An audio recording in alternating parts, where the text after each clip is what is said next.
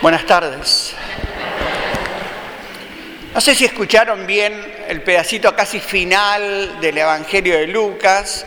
Me parece importante como detenernos de vuelta. Fíjense, dice, miren, a muchos de ustedes, le está hablando Lucas a su comunidad, a muchos de ustedes los van a arrestar, los van a poner en cárcel, van a ser llevados ante jueces y gobernadores. A muchos de ustedes los van a torturar y los van a matar y serán entregados por la gente más cercana, por sus padres, por sus hermanos, por sus vecinos. Muchos de ustedes tendrán que dar la vida. Chao, no vale la pena ser cristiano, digo yo, ¿no? Eh, con esta propaganda del Evangelio, eh, qué, difícil, qué es lo que nos está diciendo Jesús, ¿Qué, dónde, plantea, ¿no? da muchas ganas de decir, bueno, vamos, vamos todos para adelante, ¿no? Evidentemente Lucas, que está escribiendo entre el año 70 y 80, Lucas está como haciendo una lectura de la realidad que va viendo en su propia época. Permítame un poquitito de historia que, bueno, a mí me gusta, no los voy a aburrir mucho, pero me parece que nos va a permitir entender hondamente el Evangelio, lo que el evangelista está queriendo decirnos.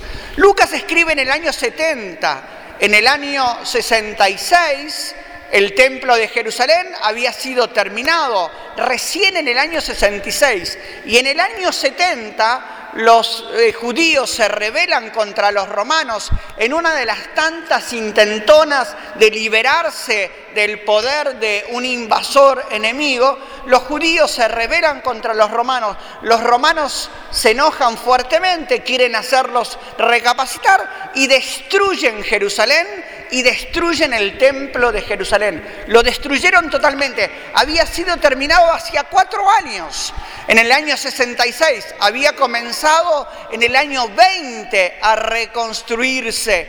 Eh, tardó 40 años en reconstruirse, eh, eh, cuatro años quedó en su esplendor y en el año 70 está totalmente destruido. Lucas ve eso cuando le dice en boca de Jesús, miren, de lo que ustedes miran ahora, no quedará piedra sobre piedra, Lucas ya tiene el diario del lunes, ya lo vio, vio que del templo no quedaba piedra sobre piedra. Lucas está queriendo compartirle a su comunidad un mensaje más profundo. Miren, ustedes que son la comunidad cristiana, que se convirtió gracias a la predicación de los apóstoles, comienzan a mirar que a Pedro lo pusieron preso y le cortaron la cabeza a Pablo, que Pedro es crucificado igual que Jesús, Juan es quemado con aceite, y dicen que eh, los distintos apóstoles uno por uno van siendo asesinados, y la comunidad dice, che, ¿y esto qué es?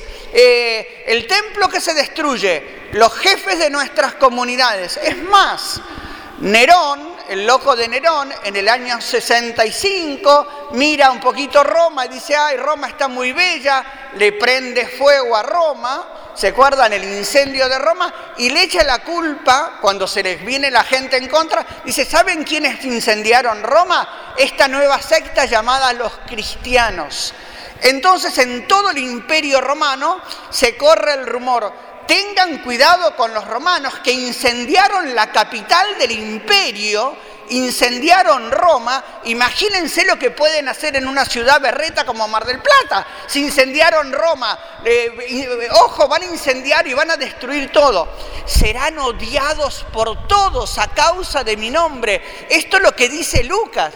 Y esto es lo que Lucas va contando, lo que les está pasando a la comunidad de esos momentos. Es más, porque son odiados por todos, empiezan en las ciudades a comenzar a perseguir a las pequeñas comunidades. Imagínense aquí en la comunidad de San Francisco, y entonces dice, bueno, empecemos a liquidar las columnas de la, empecemos a, liquidar a las columnas. Entonces, bueno, la agarran a, ella que es catequista y la liquidan, la agarran a él que, es de la caridad y lo liquidan, los ponen presos, los empiezan a torturar.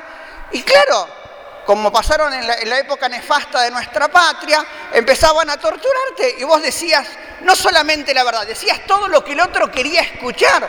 Entonces ella decía, ¿sabes quién más es cristiano? Él, él, él, él. Empezaron a dar nombres de, de toda la comunidad y los empiezan a perseguir y matar.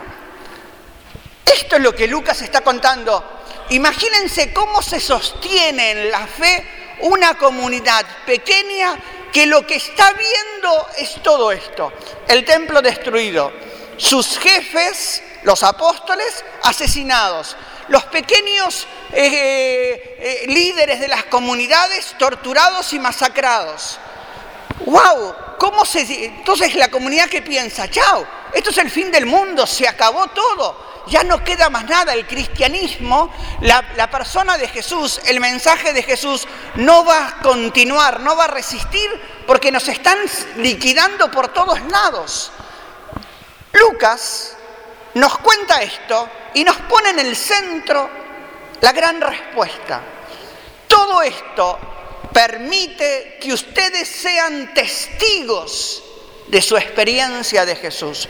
Todo esto permite, todo esto muestra los que verdaderamente se la creen y los que no se la creen. Todo esto termina mostrando el que es creyente porque está enraizado en Jesús o el que es creyente superficialmente como un barniz superficial en la cual, bueno, hoy me pinta ser cristiano. Claro, cuando empiezan a torturar, matar, perseguir, no, no pinta ser cristiano, solo terminan creyendo y profesando su fe aquellos que verdaderamente tienen experiencia de Jesús. Esto es lo que Lucas relata, lo que llamamos como, eh, para Lucas como el fin. Yo cuento, porque es uno de los testimonios más bellos, uno de los jefes de la comunidad de un pueblito muy importante que es Antioquía, Ignacio, lo ponen preso a Ignacio, que era el obispo de Antioquía, lo pusieron preso, si quieren, a Gabriel, obispo de Mar del Plata, lo ponen preso a Ignacio, obispo de Antioquía, y entonces lo llevan preso a Roma para matarlo en el circo romano, porque como los cristianos incendiaron Roma, hay que traer cristianos importantes y matarlos para saciar la sed de venganza del pueblo romano. Ignacio se da cuenta que tres o cuatro viejas gordas que tenían un poquito de mosca quisieron coimear a los jefes que lo llevaban preso, che, liberalo a Ignacio. E Ignacio escribe una carta a esas viejas gordas, le dice, no, no, no, no. Dice, déjenme llegar al circo, déjenme, y dice esto tan bello, trigo soy de Dios y en los dientes de las fieras quiero ser triturado para ser presentado como limpia Eucaristía en el altar del cielo. Ignacio dice, es más, si los leones están dormidos, yo mismo los voy a azuzar para que me trituren, porque quiero dar testimonio de Jesús. ¡Wow! Y murió en el circo romano morfado por los leones. No era verso, murió en el circo romano morfado por los leones. ¡Wow! La gran pregunta que nos hace Lucas es, ¿sos testigo de Jesús? ¿Tu vida es testimonio de Jesús? ¿Sos testigo de Jesús en tu laburo? en tus vecinos, sos testigo de Jesús entre tus amigos los jóvenes, sos testigo de Jesús en el colegio. Esto es lo que nos dice, lo que nos dice Lucas. Miren, la vida se juega en que seamos capaces de ser testigos de Jesucristo, que nuestra figura, nuestra palabra, nuestra vida tenga de testimonio de Jesucristo. Y esto es lo que hará que el que persevere hasta el fin se salvará. Miren, las cosas se van a poner complicadas. ¿Por qué? Porque la gente ya no cree más. Si quieren, hoy el, el contexto cambió. No es un contexto de persecución y de muerte, es un contexto de indiferencia, es un contexto de que en última ser creyente no está de moda y en última si sos creyente sos retrógrado. En última si sos creyente no sos progresista. Si sos creyente es porque sos medio medieval, ¿no? Pero el contexto cambió. Dice, sos testigo de Jesucristo. Sos verdaderamente testigo del Señor. Esto es lo que Lucas le va a plantear a su comunidad ayer y hoy, a nosotros. miren, el fin del mundo es realmente final si nosotros bajamos los brazos, si nosotros somos testigos, es semilla de un nuevo tiempo. No tengan miedo, sucederá todo esto, pero ni un pelo de su cabeza se les caerá. ¿Cómo que no se va a caer si a Ignacio de Antioquía se lo morfaron los leones?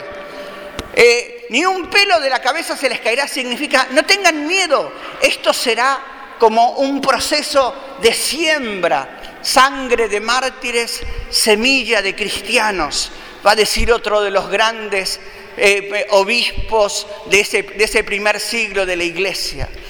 Y no es martirio el que el Señor nos invita, es testimonio.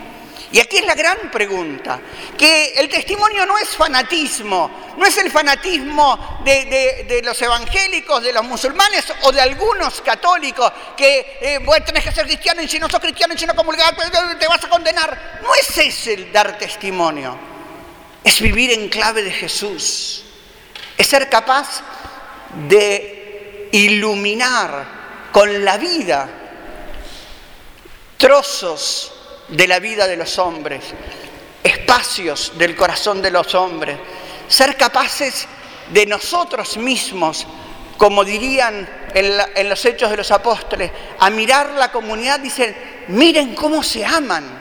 Estos tipos tienen algo distinto que el resto. Miren cómo se aman. Miren cómo sirven a los pobres, miren cómo son capaces de vivir en solidaridad, miren cómo están atentos unos con las necesidades de los otros, miren cómo son testigos capaces de, en medio de la nada, seguir anunciando a Jesús.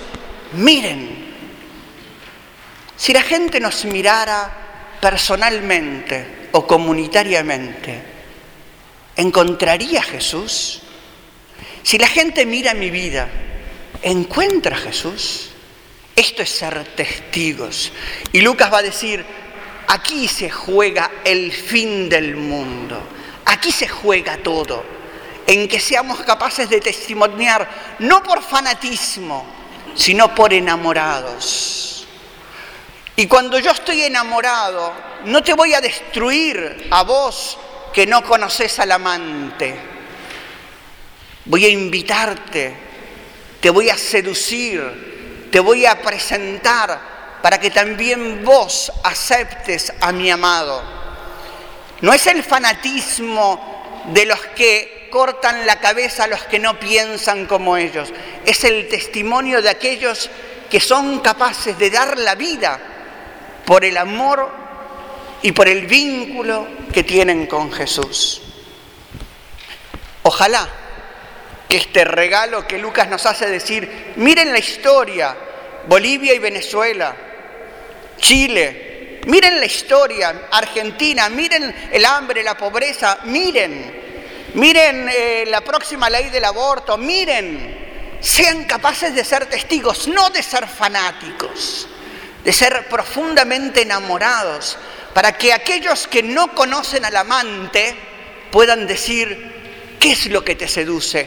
¿Por qué tu vida tiene ese rostro de gozo y de plenitud? ¿Qué te seduce? ¿Qué amor tenés en el corazón para vivir de esta manera? Entonces también aquellos que no creen comenzarán a hacerse la pregunta, ¿cómo sucede esto?